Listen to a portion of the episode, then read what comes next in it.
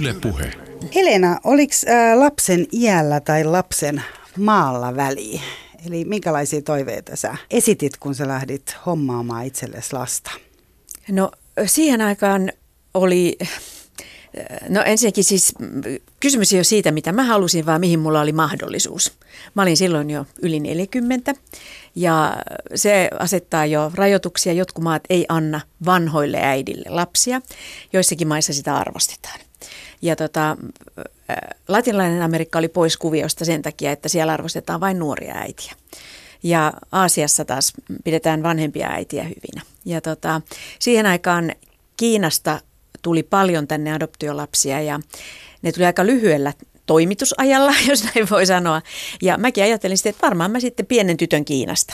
Että tämä oli niin semmoinen 11 vuotta sitten, niin kuin, ei anteeksi, 15 vuotta sitten tämmöinen niin kuin, to, todennäköisin kuvio. Ja tota, sitten kun mä lähdin siihen prosessiin, niin, niin Kiina ilmoitti just, että ei yksinhakijoille ei enää annetakaan, että ei kannata hakea sieltä. Ja, ja sitten mulle vaan tuolla Interpediassa kysyttiin, että no oletko miettinyt Taimaalta? Ja mä sanoin, että no en mä ole miettinyt, mä voin miettiä sitä, että okei. Ja, ja se oli oikeastaan sitten siinä.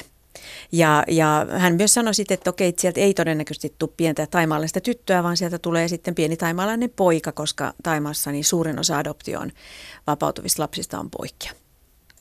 Yle puheessa. Kysy mitä vaan. Tällaisella kysymyksellä tosiaan ja vastauksella myös lähti käyntiin Kysy mitä vaan tällä kerralla, missä tosiaan aiheena on adoptiovanhemmuus. Ja tällä kertaa oikeastaan adoptiovanhemmuus yksinhuoltajana, eli totaali yksinhuoltajana. Ja Helena kertoo meille kokemuksistaan 13-vuotiaan Samin äitinä. Ja kuten tuossa jo kuultiin, niin Sami on kotoisin äh, Taimaasta ja kuten myös kuultiin, niin tämä kaikki ei tapahtunut 13 vuotta sitten, vaan jo huomattavasti aikaisemmin. Mutta ennen kuin mennään tähän, perehdytään tähän paremmin ja esitetään myös teidän rakkaiden kuulijoiden kysymyksiin, niin mä kerron vähän, että miten tämä kysyminen kaiken kaikkiaan tapahtuu. Eli kysymyksiähän tähän Kysy mitä vaan ohjelmaan ei esitetä tämän ohjelman aikana, vaan ne lähetetään etukäteen. Eli kun te menette yle.fi kautta Yle Puhe ja siellä kautta Kysy mitä vaan, niin sitä kautta te voitte laittaa mulle kysymyksiä. Ää, laittakaa siihen, että kenelle vieraalle te haluatte ne osoittaa tai laittakaa mulle myös vieras toivomuksia, että tosiaan olette laittanut tosi paljon kysymyksiä. Lämmin kiitos niistä. Välttämättä ei sit vastata esimerkiksi siihen, että mikä biisi on soinut tiettyyn aikaan, eli ehkä enemmän tosiaan kohdistetusti jolle, jostain tietystä ää, alasta, asiantuntijasta, kokemusasiantuntijasta ja niin edespäin. Ja maanantaisin myös Yle Puheen Instagramissa esitetään aina äh, seuraavalle viikolle tuleva vieras, eli sitä kautta voitte myös laittaa niitä kysymyksiä. Itse asiassa sitä kautta on myös tullut paljon tälläkin viikolla kysymyksiä myös Helenalle ja kuunnellaan niitä kohta tässä. Mun nimi on Mira Selander. Kiitos, että olette liittyneet meidän seuraan ja lähdetään yhdessä tutkailemaan tätä aihetta. Eli lämpimästi tervetuloa.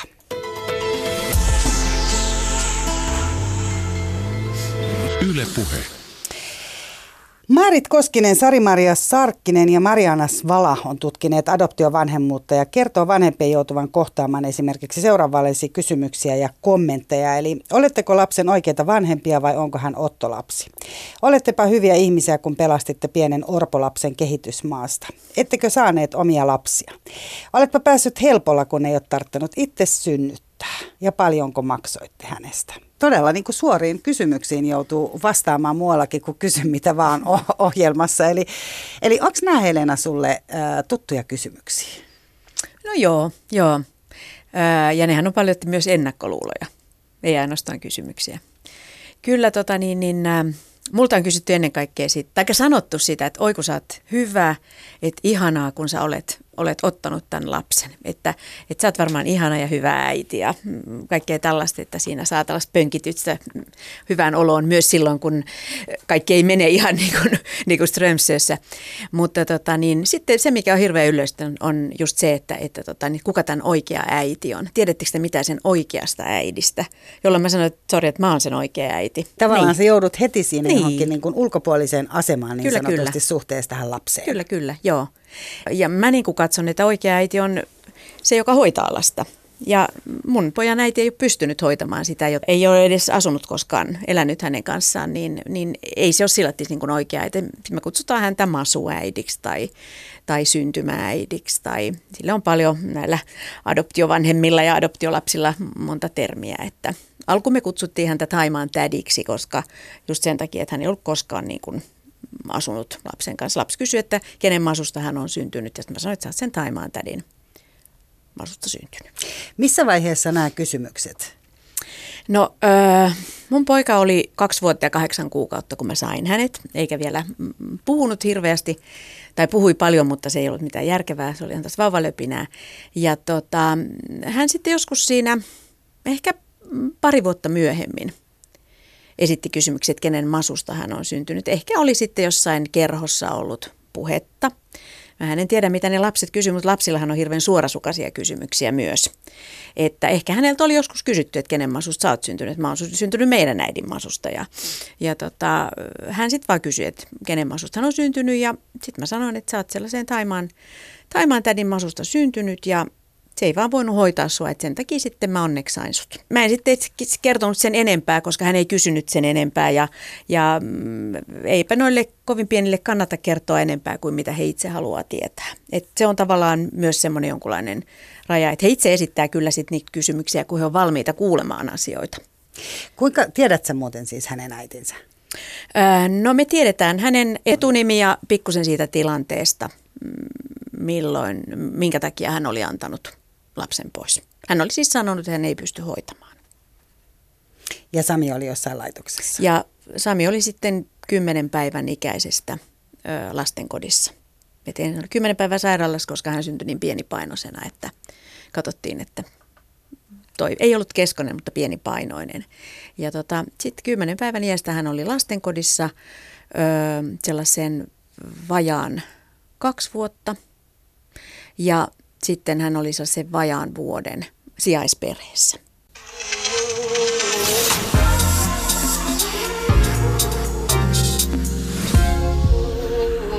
Yle Puhe. Mennään vielä tuohon ihan koko siihen prosessiin tarkemmin, mutta mä kysyn vielä, että kun siellä päiväkodissa ja sanot, että, että lapset tekee kauhean suoria kysymyksiä ja ne tulee niin kuin heiltä automaattisesti ja tietysti tuleekin. Lapset kysyy tosi suoria kysymyksiä, mutta kuinka paljon sä Helena luulet, että vanhempien ää, ajatukset tai ehkä asiat, joita on lausuttu sivumennen siellä kotona tai joita on ehkä kysytty siltä lapselta, että hei, miten se Sami siellä teidän ryhmässä, kuinka paljon sä uskot, että se vaikuttaa oikeastaan näiden pienten lasten kysymyksiin? Kyllä mä uskon, että se vaikuttaa aika paljon. Että tota, mun poika meni vasta päiväkotiin, kun hän oli melkein viisi, niin kuin viiskarina, ja, ja tota, niin, mutta sieltä heti rupesi kyllä sitten, missä tytöt, tytöthän on hirveän niin kuin aktiivisissa tällaisissa asioissa, niin tytöt tuli muut kysyä sitten, kun mä olin hakemaan häntä iltapäivällä, että onko Sami asunut lastenkodissa.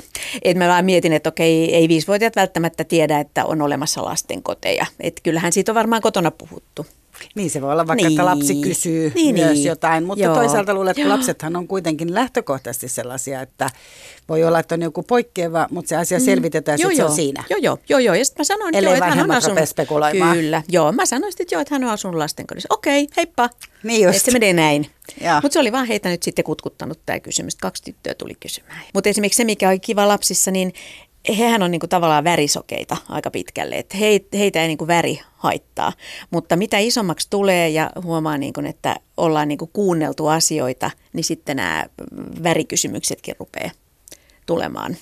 Mutta että kukaan lapsi ei ole mun kuullen öö, mitenkään niin kuin esittänyt rasistisia kommentteja värin suhteen. Taimalaisethan nyt ei ole niin kuin kauhean tummia. Osa heistä on tummempia ja osa vaaleampia, mutta tummat hiuksethan nyt yleensä on kaikilla. Että... Niin ja erilaiseltahan Ja vähän erilaiselta. Niin, vähän näyttää kyllä hän näyttää. Sinä. Kyllä, kyllä. Joo, Joka tapauksessa joo, tai ehkä kyllä. sellaista niin kuin valtavirrasta Kyllä, kyllä. Joo, mutta joo. saatit jo itse esiin rasismin ja se on mm. myös itse asiassa ollut myös kuulijakysymyksissä. Eli rasismi on semmoinen, mitä joudut kohta myös puhutaan ihan ihonväristä tai siis muusta kulttuurista. Ehkä sen takia juuri, että, että Taimaa on suomalaisille kuitenkin niin kuin aika tuttu kulttuuri, niin ää, mä kuulin ensimmäisen rasistisen kommentin mun poikani läsnä ollessa hänestä ää, niiden edellisten eduskuntavaalien jälkeisenä päivänä, silloin kun oli ollut tämä jytky. Silloin ratikassa yksi vähän päihtyneessä tilassa oleva mies rupesi vaan kommentoimaan pojalle, kun mä puhuin sille jotain, että katsoi että äiti sitä, ja, tai hän puhui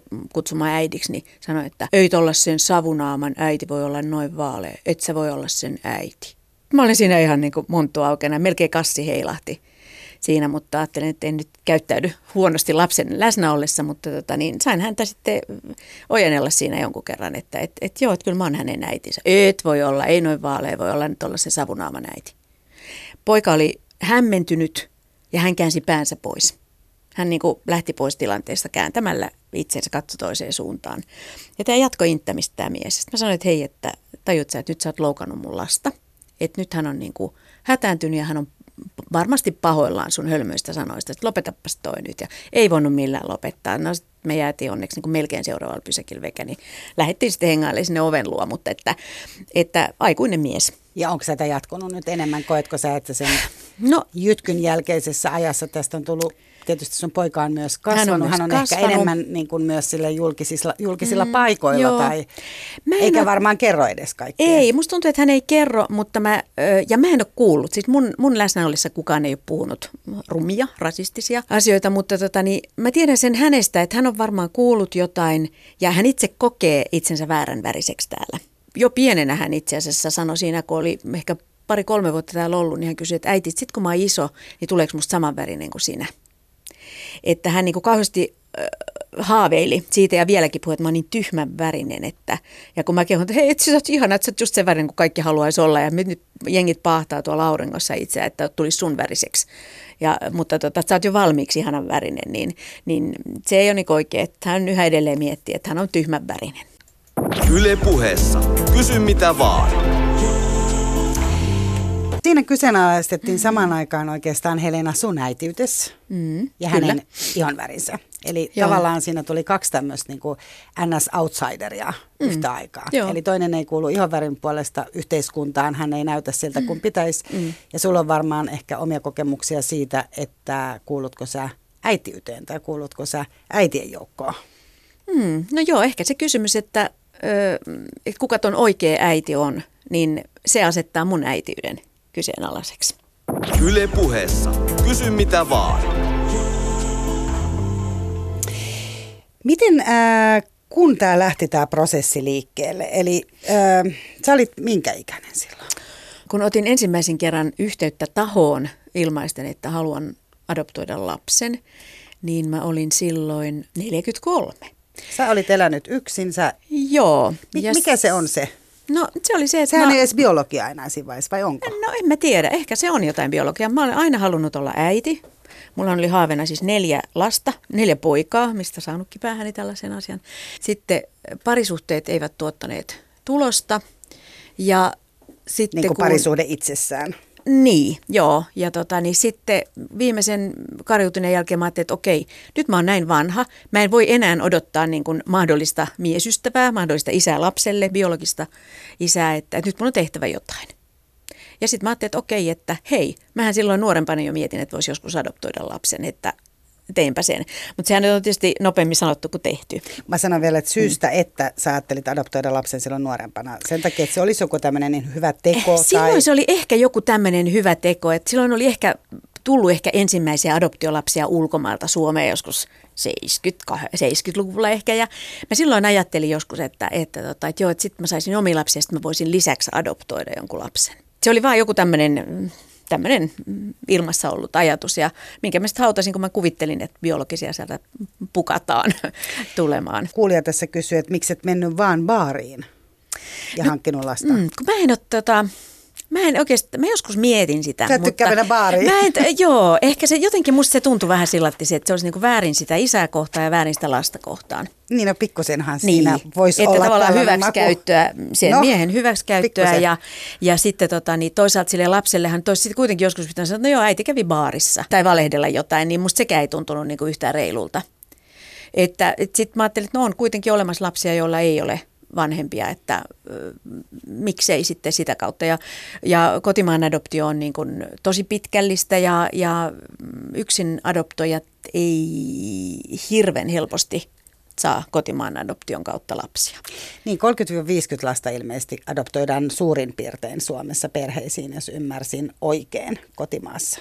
Joo, kotimaassa on tosi vähän. Että voi olla, että vuosittain ei ole edes sitä 30. Tai sitten siihen lukuun sisältyy siis perheen sisäiset adoptiot. Varmastikin. Mm, Siinä oli itse asiassa varmaan kyllä, laskettuna. Joo, ja joo. adoptioluvuthan keskimääräisesti on siis laskenut todella paljon. Et, Kyllä. Et, ja oli aika monta maata, mistä esimerkiksi ei nyt tuo ollenkaan. Et Venäjä Joo. ja Viro Joo. oli ainakin vuonna 2017, mä luin tilastoa, sieltä ei ollut tullut ainuttakaan lasta, eikä Bulgaariasta. Et se Joo, oli ja- Etelä-Afrikasta eniten. Kyllä, joo. Ja Kiina, Taimaasta Taimaa, tulee, Kiinasta kyllä. tulee. Kiinastakin on laskenut hirveän paljon, koska siellä on niin kuin, he ovat allekirjoittaneet Haagin sopimuksen, mikä edellyttää, että velvoittaa Kiinan etsimään ensin kotimaasta lapselle perhettä, koska sehän on ensisijainen, että etsitään kotimaasta ja sitten jos kotimaasta ei löydy syystä tai toisesta, niin sitten annetaan ulkomaan adoptioon. Venäjä lopetti sen sen takia, että Suomi hyväksyi tasa-arvoisen avioliittolain.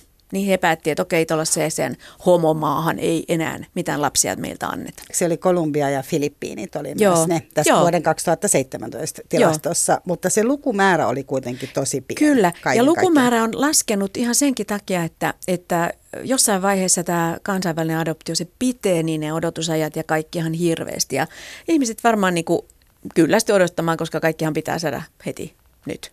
Niin, tällä, tällä niin, hetkellä. Niin. Ja, tota, niin, niin, ja sitten eri maissa siis ihan tällaiset tilanteet, kun vaikka, vaikka myös Taimaassa hidasti eräänä vuonna adoptiolasten lähtöä maailmalle se, että siellä oli ne hirveät sateet ja tulvat. Ja niiden voimat meni siihen, että ne yritti pelastaa lastenkotia tulvilta. Niin ei siinä keretty nyt sitten ulkomaan hakemuksia lueskelemaan. Ihan siis mm, luonnonkatastrofit vaikuttaa ihan samalla lailla, kun sitten joku poliittinen tilanne voi vaikuttaa. Ja, ja sitten tosiaan niin Suomesta on lähtenyt vähemmän myös hakemuksia. Että nykyään ne jopa toivoo lisää monessa maassa Suomesta hakemuksia, koska ne tietää, että Suomessa kuitenkin ne lapset saa hyvät olot ja niistä pidetään huolta ja täällä systeemit toimii ja seuranta toimii ja valvonta toimii ja sairaalat toimii, koska usein sitten nämä lapset on myös ö, erityistarpeisia, mikä tarkoittaa, että heillä saattaa olla joku vamma, joka vaatii sairaalahoitoa tai leikkaushoitoa tai Joku fyysinen vamma. Fyysinen vamma voi olla. Ja, ja toki sitten ihan nekin, mitkä tulevat erityislapsen nimityksen ulkopuolella, niin kyllähän ne kaikki on erityislapsia, koska kaikki on kokenut menetyksiä ja, ja silloin tämä henkinen puoli on se, mikä, mikä voi olla kovilla näillä lapsilla. Ja liittyykö äh, tähän fyysiseen puoleen nimenomaan se, että ehkä senkin takia he ovat joutuneet sinne lastenkotiin, koska heillä on ollut joku vamma ja heitä ei pystytä perheessä Kyllä, pitämään? monesti, joo, joo. Monesti siinä on sitäkin, että vieroksutaan mm, sitä, että, että on joku näkyvä ulkoinen vamma, tai sitten vanhemmat ei pysty niin kuin hoitamaan, ei pysty viemään sairaalaan, ei pysty mm, leikkaushoitoa hankkimaan.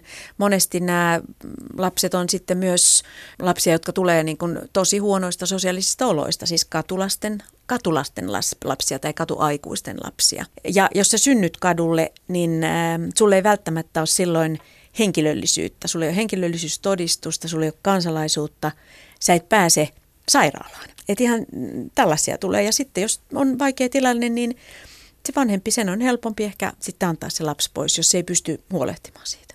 Eli tämä on kuitenkin pitkälti, miten adoptoitua pidetään, niin sitä pidetään tämmöisenä niin kuin lastensuojelullisena Kyllä, asiana. joo, Eli on kysymys on las- siitä, että lähdetään, toimi. niin, että lähdetään niin kuin hoitamaan lasta, jolla on erityistarpeita, Kyllä, kuten joo. sä sanoit. Yle puheessa. Kysy mitä vaan. Mutta jos nyt mennään vielä takaisin siihen, että sä olit päätynyt siis siihen, että sä oot tämän ikäinen, sulla oli tarve ja halu saada lapsia tai lapsi, Mm.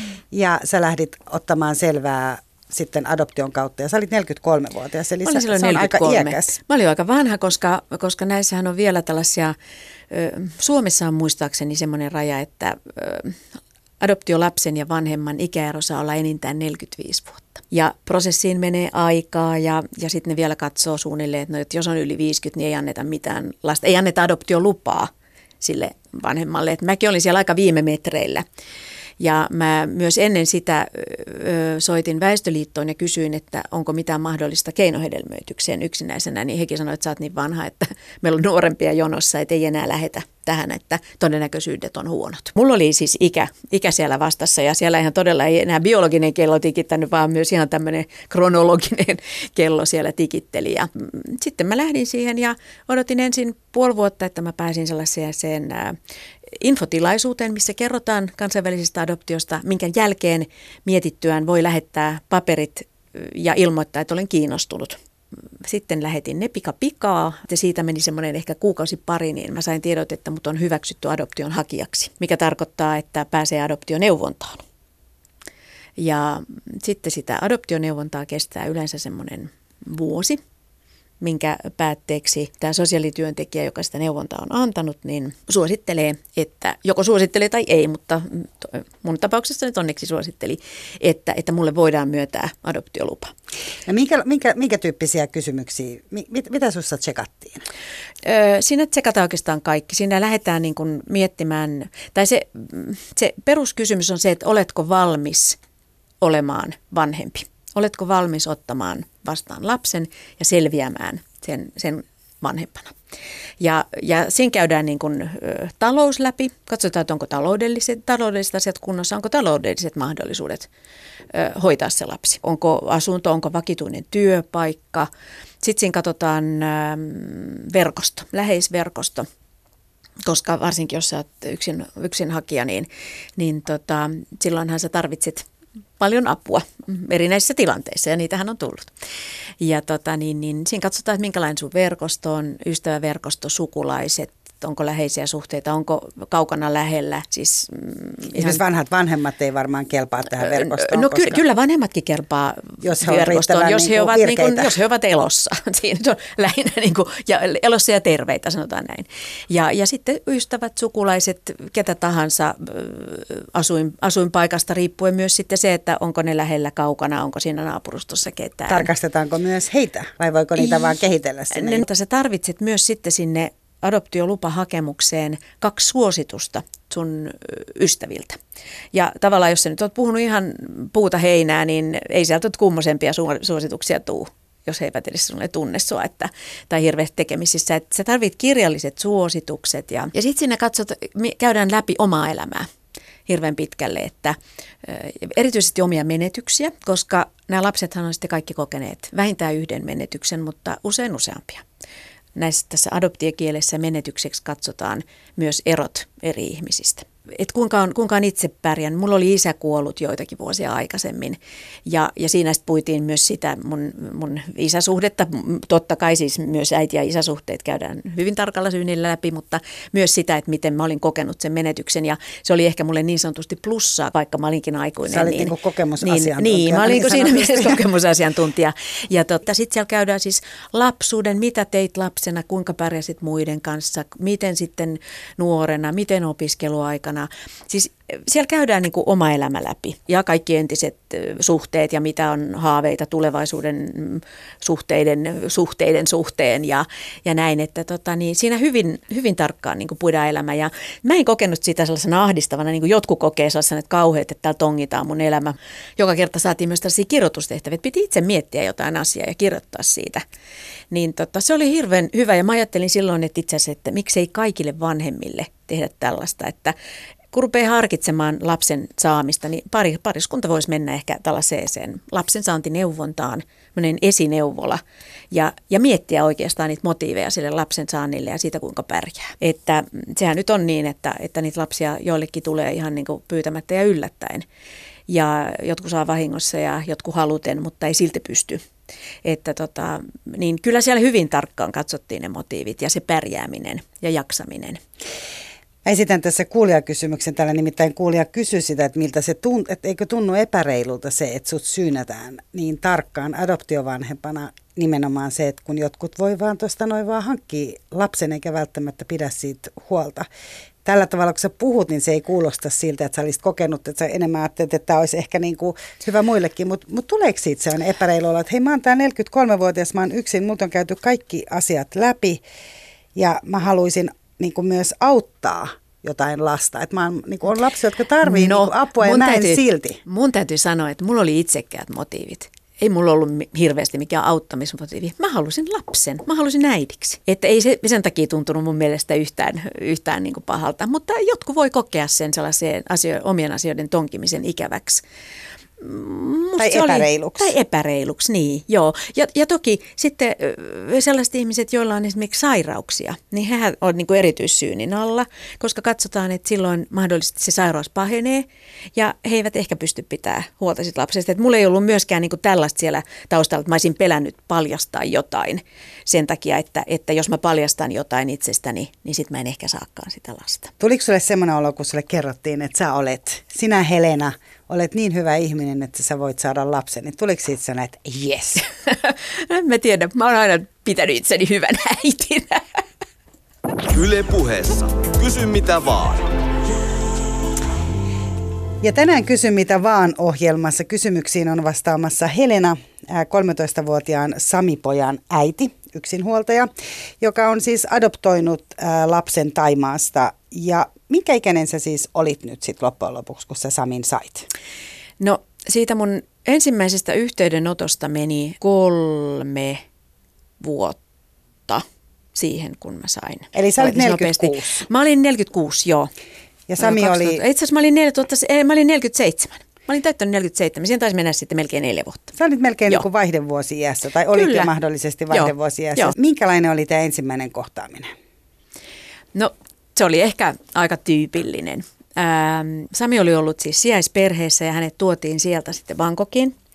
Oli haettu edellisenä, edellisenä päivänä ja tota, sitten mä lauantai-aamuna pääsin häntä tapaamaan ekan kerran sitten sinne lastenkotiin, mistä hän oli aikoinaan sinne sijaisperheeseen lähtenyt vuotta aikaisemmin. Ja hän oli nukkumassa, kun mä menin ja sitten hänet herätettiin. Ja mä kyllä sanoin, että ei tarvi herättää, mutta siellä oli yksi touhukas täti mennyt herättämään häntä. Ja hän sitten tuli sinne yhden hoitajan sylissä siihen talon, sen pienen talon, missä oli ehkä semmoinen 30 lasta, pari 30 lasta, niin hän tuli sitten siihen kuistille tuotiin ja sanottiin ilmeisesti, että tässä on sun äitisi, koska mä tunnistin sieltä yhden sanan mee. Sitten hänet niin lykättiin mulle syliin. Siinä hän vähän aikaa katseli ja rupesi huutamaan. ja tota, rimpuli siitä pois. Ja mä tavallaan niin tunnistan siinä poikani nyt kun jälkeenpäin ajattelen, koska hänelle ei ole koskaan kelvannut se, että, että sä teet näin, vaan hänen täytyy itse aina saada keksiä, kuinka se tehdään. Hän siinä sitten vähän aikaa oli tietysti ehkä unenpöppöröisenä ja yksi valkoinen nainen tuli siihen, vaikka oli valokuvia lähetelty jo etukäteen, että hän tiesi minkä näköinen tätsy sieltä on tulossa. Hän siinä vähän aikaa itkeskeli sitten ja, ja tota niin, niin, kieriskeli siinä kuistin lattialla ja siinä oli niitä muita lapsia katseli ja sieltä sitten aidan takaa päästettiin oven takaa yksi tyttö siihen, joka kipitti reippaasti mun syliin ja oli sitä mieltä, että mä voin tulla, jos ei toi halua tulla. Milloin heti astui tämmöinen mustasukkaisuuskuvaan ja sieltä se poika sitten tuli, että eikö tämä mun äiti, että mä tuun sun syliin. Mutta siis ihan hirveä oli ajatella taas sitä pientä tyttöä, joka niin kuin ajatteli, että tilaisuus tuli, mutta ei tullutkaan.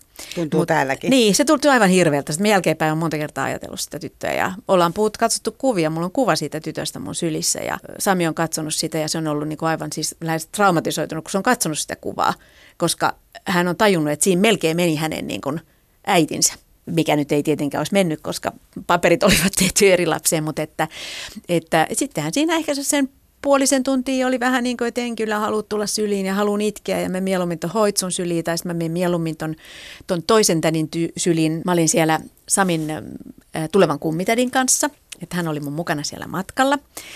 Ja tota, sitten siitä rauhoittu ja, ja sitten se alkoi niin, että sitten kun mä sieltä parin tunnin päästä lähdin pois, oltiin siinä oltu pihalla ja leikitty ja muuta, niin hän oli sitä mieltä, että hän lähtee saman tien mukaan. Ja hirveä huuto tietysti sitten siinä, kun ei päässytkään, koska sieltä ei päässyt viikonloppuna, vaan piti odottaa arkipäivää, eli virallista virastopäivää, että, että mä sain hänet mukaan. Se oli, se oli tavallaan semmoinen sydäntä riipasiva hetki se tapaaminen ja myös sitten se ensimmäinen ero.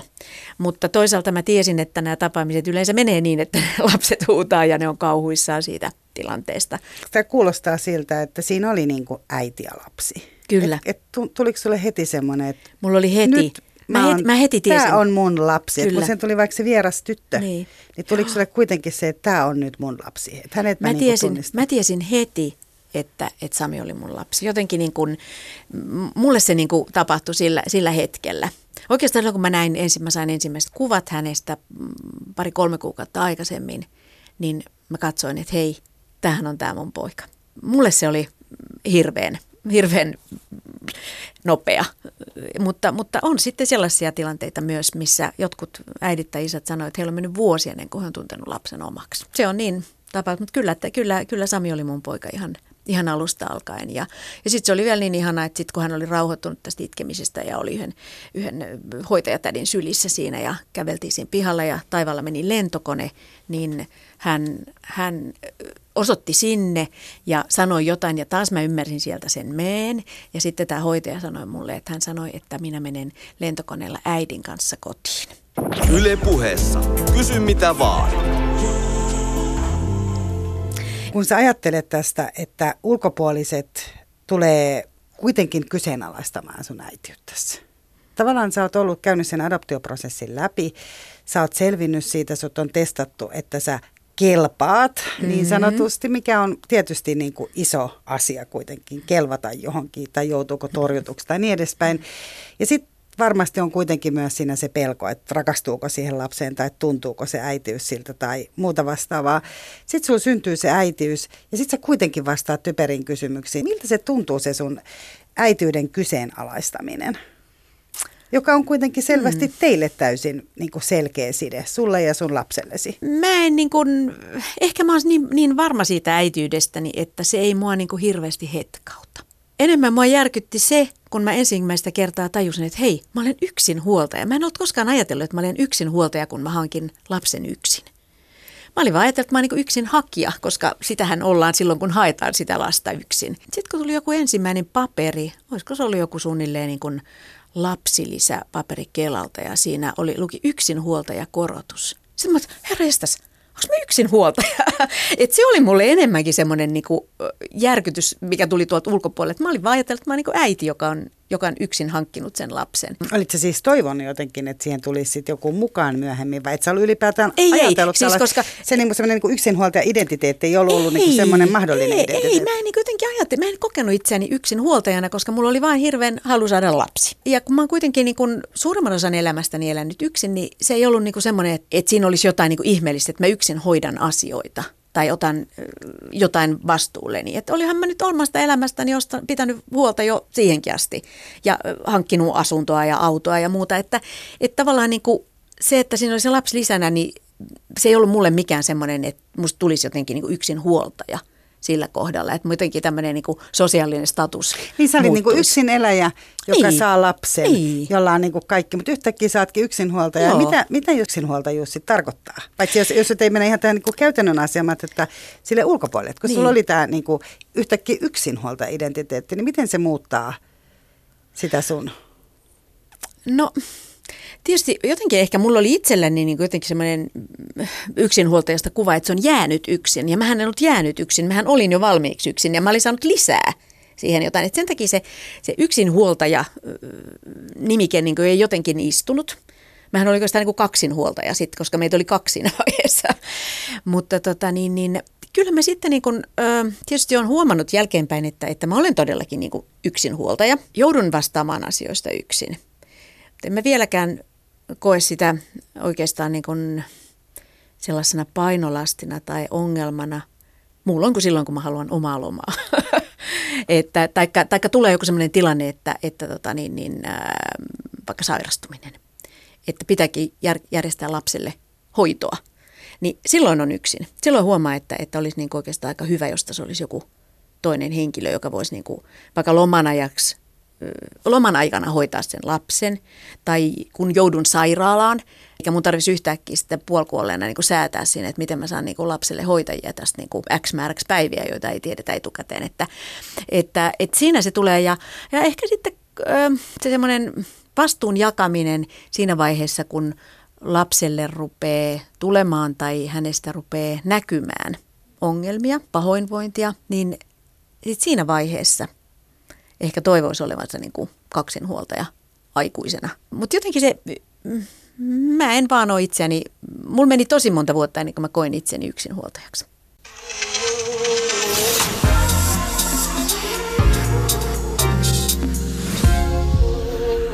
Yle Puhe. Miten se turvaverkko, sehän tarkistettiin. Sullahan piti olla no, ne ihmiset, tarkistettiin. jotka hoitaa, Kyllä, että joo. sä oot lomalla ja Kyllä, joo, mutta Se on siitä- toi, toisin kuin monilla Niin. yksinhuoltajilla, jotka joutuu Joo, joo. sit todella niin Kyllä, olemaan useammankin lapsen kanssa yksin, Joo. eikä ole mitään tämmöistä Joo. etukäteen tarkistettua turvaverkkoa. Tota, äh, silloin kun mä hain, hain lasta ja, ja, ja sain sen, niin, niin silloin mun äiti oli vielä terve. Ja hän niin kuin pingahteli ja singahteli hoitamaan aina tarpeen mukaan. Että ei ollut mitään, mutta mun äitikin on nyt jo iäkäs ja sitten hän on vielä sairastunut muistisairauteen, niin, niin hän on niin kuin tavallaan toinen vahdittava nyt. Ö, Että, että, että tavallaan niin kuin se on pudonnut ja nyt mulla ei ole sitä, joka pystyisi niin kuin millä hetkellä hyvänsä tulemaan. Ja yksinhuoltajuudessahan on tietysti sekin vielä tällaisessa totaali, totaali yksinhuoltajuudessa, että niitä isovanhempia on vain yksi mahdollisesti iso isä ja iso äiti, mutta mun tapauksessa ei ollut kuin se yksi iso äiti lapsella. Puolisovanhemmat puuttuu. Niin silloin siinä on niin kuin aika vähän sitä, no okei, sitten tota niin, niin, ystävät on ihania. Ystävät sitten kuitenkin tulee apuun. Välillä täytyy säätää, koska ystävälläkin saattaa olla omaa elämää. Pelkästään meidän elämä. Mutta toi totaali yksinhuoltajuus ja yksinhuoltajuus on ylipäätään semmoinen asia, mistä varmaan kysy mitä vaan ohjelmassakin tehdään ihan kokonainen jakso, koska sä Mm. nostat jo esiin useammankin semmoisen asian, jotka siitä tosiaan niin kuin nousee esiin, kuten vaikka just se, että on tosiaan, jos on vaikka sitten vaan yhdet isovanhemmat tai onko mm. niitä ollenkaan ja ylipäätään semmoinen yhteiskunnallinen status. Mutta tässä se on mainitset, että onneksi on ystävät ja ystävät auttaa ja, ja kuulostaa, että sä sitten loppujen lopuksi olet aika vähän joutunut niin kuin pulaan tässä tilanteessa. Et mä kuitenkin ajattelen, että ää, sä et ole ollut ihan nuori äiti, menossa niin kuin naisena jo sellaiseen vaiheuteen, missä ehkä voimavarojakaan ei ole niin paljon. Ja kuten mainitsit jo itsekin, että tulee ennen kuin lapselle alkoi tulee ongelmia, niin lapselle on alkanut tulla mm. ongelmia. Joo. Alku oli hirveän auvosta aikaa ja, ja tota, niin, niin, kaikki meni hirveän hyvin ja, ja myös se, että näillä lapsillahan usein on tämmöinen kiintymyssuhdetrauma, mikä johtuu niistä menetyksistä ja alku näytti siltä, että sellaista ei ole. Sami kiintyi niin kuin tosi nopeasti ja, ja tota, niin, mä olin niin kuin hänen äitinsä ja vessassa ei saanut käydä yksin eikä suihkussa eikä missään. Se oli varmaan ihan imarteleva. No varmaan joo, ihanaa. tietysti olisi kiva ollut vessassa joskus olla yksinkin. Suihkuun mentiin sitten yössä. Ja, ja tota, mutta, mutta sitten tosiaan niin isompana ehkä siinä vaiheessa, kun hän itse rupesi myös niin kuin ymmärtämään koulujässä, niin äh, hän rupesi ymmärtämään, että hän on niin kuin erilainen, koska hänellä on yksi, yksi vanhempi, hänellä on toisenlainen tausta, hän tulee muualta, hän on vähän eri värinen. Sitten hän on ollut myös aika paljon oppimisvaikeuksia, mikä teki sitten myös tämän niin kuin koulun käynnin ja siellä pärjäämisen vaikeammaksi ja erilaiseksi kuin niillä muilla pärjäävämmillä lapsilla. Siinä vaiheessa niin kuin huomasi, että, että rupeaa ongelmat kasautumaan ja tietysti sitten just ihan oppimisvaikeudet, niin niihin pitää ottaa Niin ne on jo itsessään. Ne on jo itsessään niin kuin hankalia ja, ja sitten tämä, tämä kiintymyssuhdetrauma niin kuin aktivoitu kouluun mennessä, koska tota, koulussahan sit voi tapahtua se, mikä lastenkotilapsilla on yleistä, että, että menee isoon kouluun ja yhtäkkiä sieltä tulee jonkinlaisena flashbackina se lastenkotikokemus. Mä olen yksin satojen lasten joukossa, jossa mulla ei ole omaan turvaa. Ja, ja tota niin, näin kävi näin kävi mun pojalle. Että tota niin, ja opettajalta ei hirveästi riittänyt ymmärrystä myöskään tämän tyyppiseen asiaan, niin se rupesi aiheuttamaan haasteita. Ja, ja, ja lapsi, joka Ihan oli... se kouluun meno. Ihan kouluun meno, joo. Että, että kun ensimmäisen päivän jälkeen koulu oli ihana ja parasta koulussa oli oppitunti, niin, niin viikkoa paria myöhemmin niin itkulla mentiin kouluun. Että joka aamu piti niin kuin jollain tavalla motivoida ja saada se lapsi sinne menemään.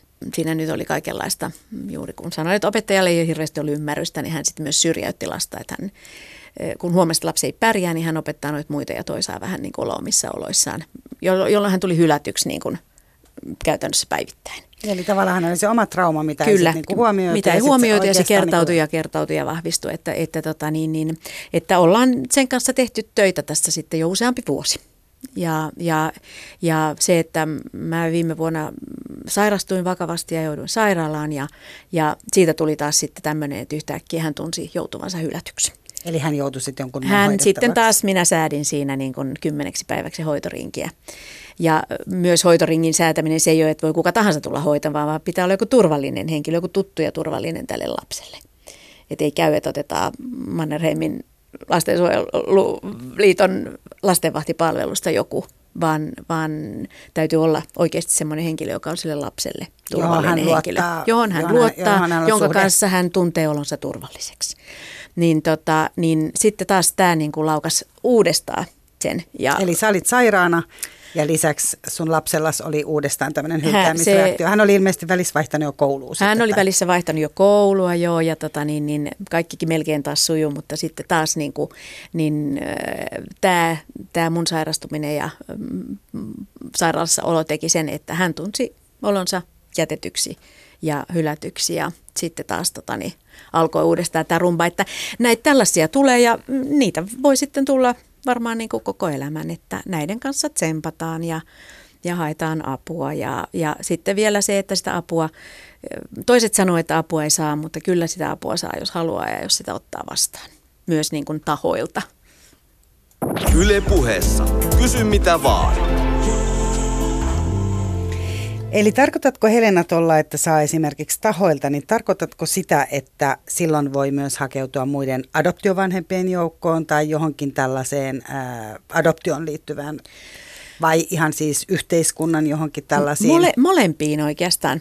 Tota, ähm, muut adoptioperheet ja adoptiovanhemmat, siis tämä vertaistuki, se on aivan kullanarvoista. Se on siis niinku ihan äärettömän kullanarvoista, koska siellä niinku, nämä muut ihmiset tietää, mistä sä puhut. Eli nämä on tuttuja muissakin perheissä, nämä Joo. hylkäämiskokemukset Kyllä, kyllä, ja kyllä, kyllä. entäs kyllä, oppimisvaikeudet? Kyllä. Ne on hy- myös hyvin yleisiä ja tuttuja. Ja, ja se, että tämä vertaistuki on sen takia myös, että kun mä sanoin, että he tietävät, mistä sä puhut, niin on siinä, että sulla voi olla niin äärimmäisen hyviä ystäviä, jotka, jotka on seurannut tämän koko sun adoptiomatkas ja, ja tuntee sut ja lapsen, mutta heillä saattaa olla niitä biologia lapsi, biologisia lapsia, he ovat menneet sen kaavan mukaan. Ja sitten sieltä puuttuu kuitenkin se, se tieto tai se ihan se viimeinen ymmärryksen ripsu siitä, että mitä sen adoptiolapsen päässä kulkee, mitkä on ne sen, se sen lapsen tunneelämä ja miten se reagoi eri asioihin. Mutta nämä toiset adoptiovanhemmat tietää sen. Voi olla niin kuin sataprosenttisen ihania ja rakastettavia ystäviä, mutta he ei välttämättä sataprosenttisesti ymmärrä sen adoptiolapsen ja adoptiovanhemman juttua. Ja siinähän tulee helposti Niin. sitten semmoista niin kuin vähän huonommuuden tunnetta sit Kyllä, itselle, kun ei kyllä, pysy joo. ihan tuollaisessa Joo, joo, ja sitten täytyy, niinku, ja sitten täytyy niinku puolustella sille toiselle, että hei, et joo, joo, mä tiedän, että sä tarkoitat hyvää, mutta tämä kuvio ei vaan mene näin, koska tämä lapsi tarvii tällaisen jutun. Toinen on tämä yhteiskunnan tuki, siis niin kun näillä lapsilla monesti juuri ne tarvii niin kun, mm, jonkinlaisia psykiatrisia, lastenpsykiatrian palveluita. Se voi olla niistä oppimisvaikeuksista riippuvaa, kun mietitään, että mistä tämä johtuu. Onko siellä, tehdään neuropsykiatrisia ja neurologisia testejä, katsotaan, että onko siellä kaikki johdot kohdallaan siellä päässä. Mutta sitten myös tämän tunneelämän haasteisiin. Ja tota, niin, niin, äh, siinä vaan on niin kuin otettava puhelin käteen ja soitettava johonkin ja ruvettava hankkimaan apua. Ja kyllä näille pienille, niin mm, kyllä niille tota, niin, niin, saa sitä apua, jos haluaa. Se tietysti vaatii itseltä myös voimavaroja. Se vaatii itseltä Et jos myös. itse on uupunut, niin sitten Joo, joo, mistä joo, lähtee joo, joo, hakemaan? Sä et kyllä. ole kokenut ilmeisesti minkäännäköisiä tämmöisiä, vai onko tullut mitään kohtia, missä saisit itse uupunut? No joo, Erityistä. kyllä mä tota, niin, olen niin jälkeenpäin huomannut, että mä oon ollut uupunut, mutta kun mä oon aina niin kuin, touhottanut eteenpäin, niin mä en ole ehkä niin kuin, sillä kohdalla niin kuin, huomannut sitä ihan niin selkeästi. Mutta tota, näissä lasten, lasten psykiatrisissa palveluissahan on se hyvä puoli, että siellä myös vanhempi saa tukea. Eli, eli jos lapsi saa jotain, jotain kuntoutusta tai jotain tukea, niin vanhemmat saa sitä siinä samalla. Että tota niin, ja siinä pystytään katsoa just vähän, että miten siellä perheessä sit jutut sujuu ja näin, että, että se on niin kuin mm, tosi hyvä, hyvä juttu, että ei siinä tarvitse niin välttämättä yksin olla, jos ei halua. Ja mä en, mä en ehkä vaan, niin kuin, mä oon, mä oon niin ottanut kaiken vastaan, mitä on tarjottu. Että mä oon ihan niin riemumielin ollut ja ihmetellyt, kun ne sanoi, että joo, että jotkut vanhemmat ei tuu näihin. Niin mä että mitä, eikö? Mutta tota, niin, niin, äh, kyllä sitä pitää itse hakea, hankkeutua sinne, että ei tuota koulu, koulusta ja kouluterveydenhuollostakaan hirveästi niin tyrkytetä ja, ja sieltä täytyy jopa niin pyytää, niin kuin, että voisiko nyt koulupsykologi kuitenkin tehdä jonkun tekst- tästä näistä, kun tuntuu, että on näitä haasteita, että ei se välttämättä ihan pyytämättä tule.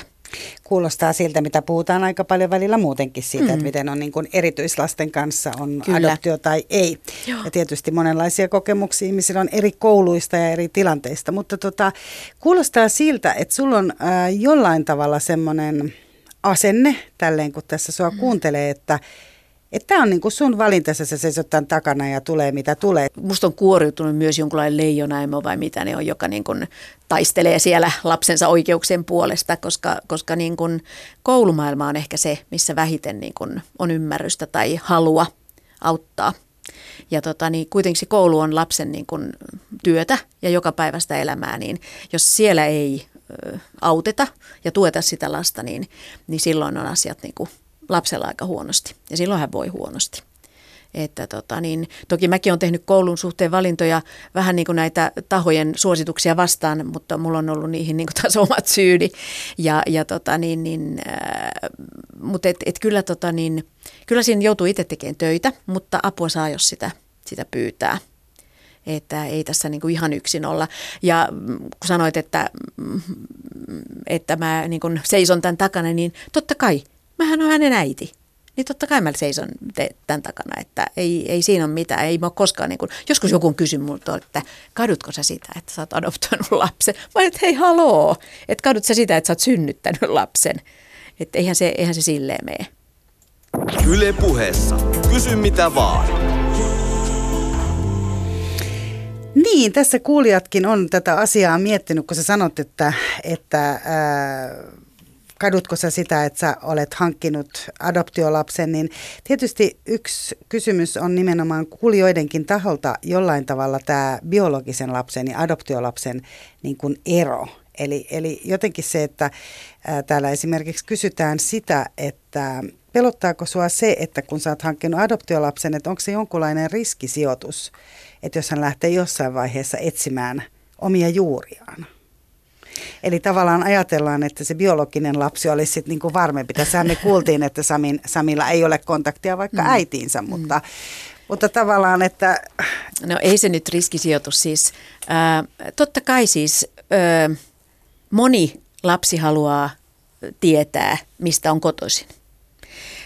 Kaikki adoptiolapset ei ole kiinnostuneita siitä. Osa on hirveän kiinnostunut. Sami, okei, okay, hän on vasta 13, mutta tota, hän ei ollut alkuun yhtään kiinnostunut, yhtään kiinnostunut mistään Taimaasta. Hän ei halunnut syödä jossain vaiheessa Taimaasta ruokaa. Se varmaan tuntuu tosi niin, vieraalta, joo, jos joo. ei sun ja, ja, ta, ja tavallaan musta tuntuu, että hänellä oli enemmän se, että Taimaa on huono paikka. Se on hylännyt hänet, joten hänen ei tarvitse olla kiinnostunut siitä. Mutta sitten tässä joku vuosi sitten hänellä alkoi herätä kiinnostus asiaa kohtaan. Ja, ja, ja tota niin, niin, totta kai, sehän on hänen siis niin kuin synnyinmaa. Niin miksei hän saisi olla siitä kiinnostunut ja hänellä ei ole ollut kiinnostusta mm, tätä biologista äitiä kohtaan, mutta sen sijaan hän halusi tavata tämän sijaisperheensä. Ja, ja musta se oli aivan loistava idea ja me oltiin viime vuonna Taimassa ja oli tässä niin kuin ensimmäistä kertaa? Ensimmäistä kertaa sen jälkeen, että meillä oli tämmöinen kymmenvuotis matka ja, tota niin, niin, ja, ja se oli myös, että hän halusi lähteä sinne ja, ja tavattiin tämä sijaisäiti, joka oli sairastunutkin tässä välillä ja muuttanut lastensa luo ja näin, mutta tota, ää, tavattiin ja se oli pojalle ihan älyttömän hyvä juttu, koska vaikka hän tiesi, että se on sijaisäiti, niin hän koki sen perheekseen. Ja nyt hänellä on niin kuin side Taimaa. Ja nämä sisaruksethan oli siis aikuisia ja niitä oli enemmän kuin mitä mä tiesinkään, että mm, mullakin on Facebookissa nyt neljä sisarusta jo, jo kaverina ja mä tiedän, että niitä on veljiäkin vielä lisäksi, mutta tota, niin, niin, hänelle tuli semmoinen yhteys Taimaahan, että hänellä on siellä perhettä. Vaikka hän kysyikin, että onko se nyt varmasti mun sisko, niin mä sanoin, että no se on niin kuin samalla lailla sun hoitosisko, kun tämä oli hoitoäiti, tämä sijaisäiti, että, että kyllä sä voit kutsua häntä siskoksi. Se oli hänelle niin ihan hirveän tärkeää, että nyt hänellä on linkki siellä. Että, ja muutenkin niin tämä Tuliko sinne, se niin kokonaisempi jotenkin? Tuli ja muutenkin se, se Taimassa käynti teki hänestä kokonaisen ja teki hänestä niin kuin, ä, paremman hänelle itselleen, koska me oltiin oltu viikko siellä, niin hän sanoi mulle, että äiti, arva mitä, tai tiedätkö mitä? Mä olin, no, sä et kuulu joukkoon. Sitten mä sanoin, että no niin, että en mä tänne Taimaan joukkoon kuule, että sä kuulut tänne. Niin, mutta sä et kuulu joukkoon. Sä et oikeastaan voi tulla tänne. Sanoin, että mä voin aina tulla tänne, kun tämä on niin ihana paikka. Mutta että tota, niin hän huomasi, että hän kuuluu isompaan joukkoon. Hän ei ole se erilainen. Mä olin siellä se erilainen. Ja hän toisti sen vielä toisen kerran matkan aikana, että, että, että, että äiti sä et kuulu tänne joukkoon, mä kuulun. Ja se oli hänelle niin kuin hirveän terveyttävä kokemus. Hän kuuluu johonkin, hän on osa jotain isompaa, eikä se yksi erilainen poika täällä meidän valkonaamojen seassa. Yle puheessa. Kysy mitä vaan. Mutta miltä se susta Helena tuntuu, kun sulle sanoo yhtäkkiä sun lapsi, kenen kanssa oot käynyt kaikki mm. nämä asiat läpi, mm. ja yhtäkkiä lapsi sanoo sulle, että sä et kuulu tänne? Musta tuntui ihan hirveän hyvältä, koska, koska silloin mä tiesin, että hän tuntee kuuluvansa johonkin. Hän ei, hän ei tuntenut itseänsä erilaiseksi, vaan samanlaiseksi. Ja se oli niin kuin se, musta se kaikkein hienoin juttu siinä. Koska täällä hän niin kuin mietti, että tuleeko hänestä aikuisena samanvärinen kuin minusta ja miksi hän on näin tyhmän värinen ja, ja näin. Eli, eli siellä hän niin kuin oli kokonainen – No mutta koitko sä kuuluvas joukkoon, kun sä olit siellä no, Taimassa? No, no mä olin yhä edelleen hänen äitinsä. Et ei se, se niinku, riittää. Se riittää et... mulle. Ei mun tarvi olla taimaalainen. Ja, ja tota niin, mutta mä oon hänen äitinsä ja, ja hän kyllä varmisteli sitten myös. Hän itse asiassa varmisti, kun me oltiin lentokentällä, tultiin takaisin, jonotettiin tullissa, niin hän kysyi, että äiti, oothan sä mun äiti? Mä sanoin, että olen. Totta kai mä oon sun äiti. Tarkoittiko hän, että oletko sä mulla äiti edelleen? Niin, hän todennäköisesti tarkoitti sitä, koska me tultiin sieltä, ää, mihin hän kuuluu joukkoon, mihin mä en kuulunut. Okei, me oltiin menossa sinne joukkoon, mihin hän ei mielestään kuulu tänne Suomeen, koska hän on erinäköinen. Niin hän siinä varmisteli vielä, että onhan mä hänen äiti. Mä sanoin, että totta kai mä oon hänen äiti. Aina. Että niinku, tämä identiteetin etsintä näillä lapsilla on kanssa niin kuin jotenkin aivan hurja. Ja se kuulostaa kuitenkin siltä, että kun tämä tosiaan, kuten sanottu näissä kuljoittiin kysymys, tämä biologisen ja nimenomaan adoptiolapsen niin kuin vertaaminen on tietysti niin kuin äidi, tai niin kuin just vanhemmuuteen liittyen iso asia, niin kuulostaa kyllä siltä, että hän kuitenkin löysi tavallaan sitä identiteettiä perheestä, mihin hänellä ei ole mitään biologista sidettä myöskään siellä. Kyllä. Eli tavallaan ihan samalla tavalla kuin sä koet olevasi selkeästi ja mm. täysin mm. hänen äiti ilman, että sä olet häntä synnyttänyt. Kyllä. Joo. Niin samalla tavalla on kuitenkin tämä kokemus hänellä, että hän voi kokea itsensä siihen maahan tai siihen mm. perheeseen, mihin, hän ei ole, millä, mihin hänellä ei ole minkäänlaista biologista niin. sidettä. Eli tavallaan niin kuin, onko tämä vastaus siihen, että tarvitseeko äitiys biologisen siteen, mitä tuolla kysytään kuulijoilla, niin tarvitseeko se minkäänlaista biologista sidettä, jos sulta Helena kysytään? Ei, ei kyllä se, se on se tunne ja eh, ei voi sanoa lapsen riippuvuus susta, mutta, mutta, mutta se, että, että se tunneside on kuitenkin mm, se vahvin. Eihän, ei biologiset äiditkään välttämättä, niin kuin, ei heille välttämättä ole sellaista vahvaa tunnesidettä lapsensa.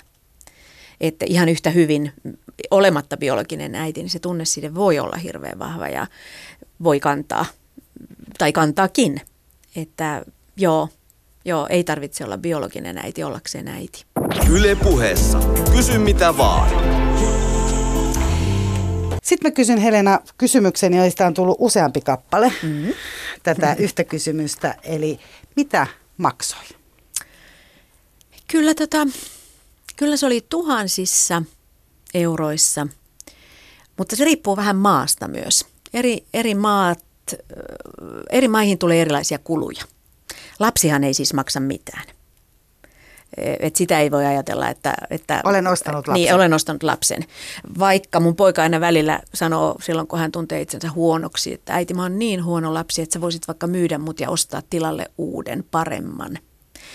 Mutta tota, niin lapsi ei maksa mitään, mutta tota, niin sitten on näitä hallintokuluja ja järjestelykuluja ja sitä kuluja. Ja joissakin maissa lasten koti haluaa niin kuin tavallaan siitä antamastaan hoidosta palkkion, että se menee niin kuin näin. Ja sitten tulee tietysti matkakuluja ja, ja siellä paikan päällä oleskelukuluja ja ö, hallinnollisia kuluja ja luvasta kuluja ja passista ja oleskeluluvista ja kaikista. Että tavallaan tätä tällaista kulua, mä en nyt muista ihan tarkalleen, laskinko mä sitä nyt niin, mutta ehkä se oli jotain sellaista viiden, kuuden tuhannen paikkeilla silloin 11 vuotta sitten. Mutta tota, niin, sitten ö, Kela maksaa tällaista adoptiokorvausta, adoptiokulusta korvausta, korvausta vanhemmille, just vähän riippuen siitä, että mistä maasta se lapsi tulee, koska ne kulut on sitten erilaisia siitä johtuen. Luuletko, että joku voi tehdä valinnan myös sen perusteella, että onko hänellä varaa hankkia lapsi jostain tietystä maasta? En tiedä. Voi olla. Voi olla, koska tota niin, jotkut on kulut on, mutta mä tiedän myös vanhempia, jotka on ottaneet lainaa sitä varten, että he saa maksettua sen kulun. Että tota, niin, niin, joissakin maissa siis se voi nousta muistaakseni nyt, tietysti mulla on vanhaa tietoa, mutta mitä mä oon kuullut, niin se voi nousta johonkin 10 000 euroon ja sehän on jo hirveän iso summa rahaa. Mutta siihen tietysti sisältyy sitten niitä matkoja ja sitten jos on vaikka aikaisemmin jo lapsia lähtee lapsien kanssa, lapset lähtee sinne mukaan, niin siitäkin tulee lisää niitä kuluja. Että, että, että onhan se niin kuin taloudellinen kysymys myös, mutta tosiaan niin, niin Kelalta saa sitten takaisin osan niistä kuluista. Tässä sä kerroit jo, että Sami on kysynyt että, tai sanonut, että hän on niin huono lapsi, että, mm. että sä voit ostaa paremman. Mm. Ää, sä et ole varmaan käyttänyt koskaan uhkauskeinona, kuten kuulija tuolla kysyy sitä, että jos et ole kunnolla, niin mä annan sut takaisin. En, en, en. En tiedä, ajatteleeko biologiset vanhemmat, että, että jos et lapsi sanoo ne lapselleen, että jos et käyttää hyvin, niin mä annan sut pois. Tuntuisi niin kuin vähän oudolta asialta. En ole ajatellut ja, ja tota niin, musta tuntuu, että adoptiolapsen ollessa kyseessä pitää vielä enemmän varoa sitä – koska jos sellaista niin edes vilauttelee, niin sehän on taas niin yksi uusi trauman paikka siinä. Se voi olla tosi niin kuin tuhoisaa sille lapselle, koska se on jo menettänyt mahdollisesti monta kertaa. Aika loppuu tässä näin, mutta kumpi sun mielestä Helena pelasti kumman? Eli sä sanoit tosi suoraan alkuvaiheessa jo tuossa, että sä halusit lapset tai tämä ei ollut mikään hyvän tekeväisyystyö, vaikka sä olit miettinytkin joskus, että sä voisit pelastaa jonkun maailman lapsen ja tarjota kodin, mutta kun te kuulostatte tosi kiinteätä kaksikolta ja tilanne on varmaan myös tosi erilainen adoptioperheessä, missä on sit molemmat vanhemmat ja on vaikka muita kyllä, lapsia. Mutta koska tämä ei ole nyt Helena sun tilanteessa, niin te kuulostaa, kuulostaa tiimiltä, jos te käytte kymmenvuotismatkalla mm. ja muuta. Kumpi sä ajattelit, että pelasti kumman? Tai onko kumpikaan pelastanut kumpaakaan? En mä tiedä, onko, niin. Ehkä me ollaan molemmat pelastettu toisemme ja, ja, ja tota, niin, ollaan annettu toisillemme paljon – että et pakkohan mun on ajatella myös sitä, että jos, jos lapsi tulee laps, lasten kodista, niin siellä sillä ei ole hirveän paljon niin kuin tulevaisuutta. Että jossain vaiheessa se joutuu sieltä veke ja, ja eipä niillä ole kovin paljon niin kuin, tulevaisuutta ja vaihtoehtoja siinä, että, että tota, saattaa sitten joutua se lapsi kadulle myöhemmin Riippuu tietysti ihan siitä lapsesta itsestään. No mä en täällä olisi ilman joutunut kadulle, mutta varmaan mä olisin ollut hirveän paljon surullisempi, koska mä oon kuitenkin aina halunnut olla äiti ja, ja nyt musta tuli äiti ja hänestä tuli mun lapsi. Lämmin kiitos Helena, että tulit jakamaan tästä kokemuksia ja kiitos myös lämpimästi kuulijoille. Käykää myös siellä yle.fi kautta Yle Puhe kautta kysy mitä vaan ja laittakaa mulle kysymyksiä tulevia vieraita varten. Kiitos. Kiitos.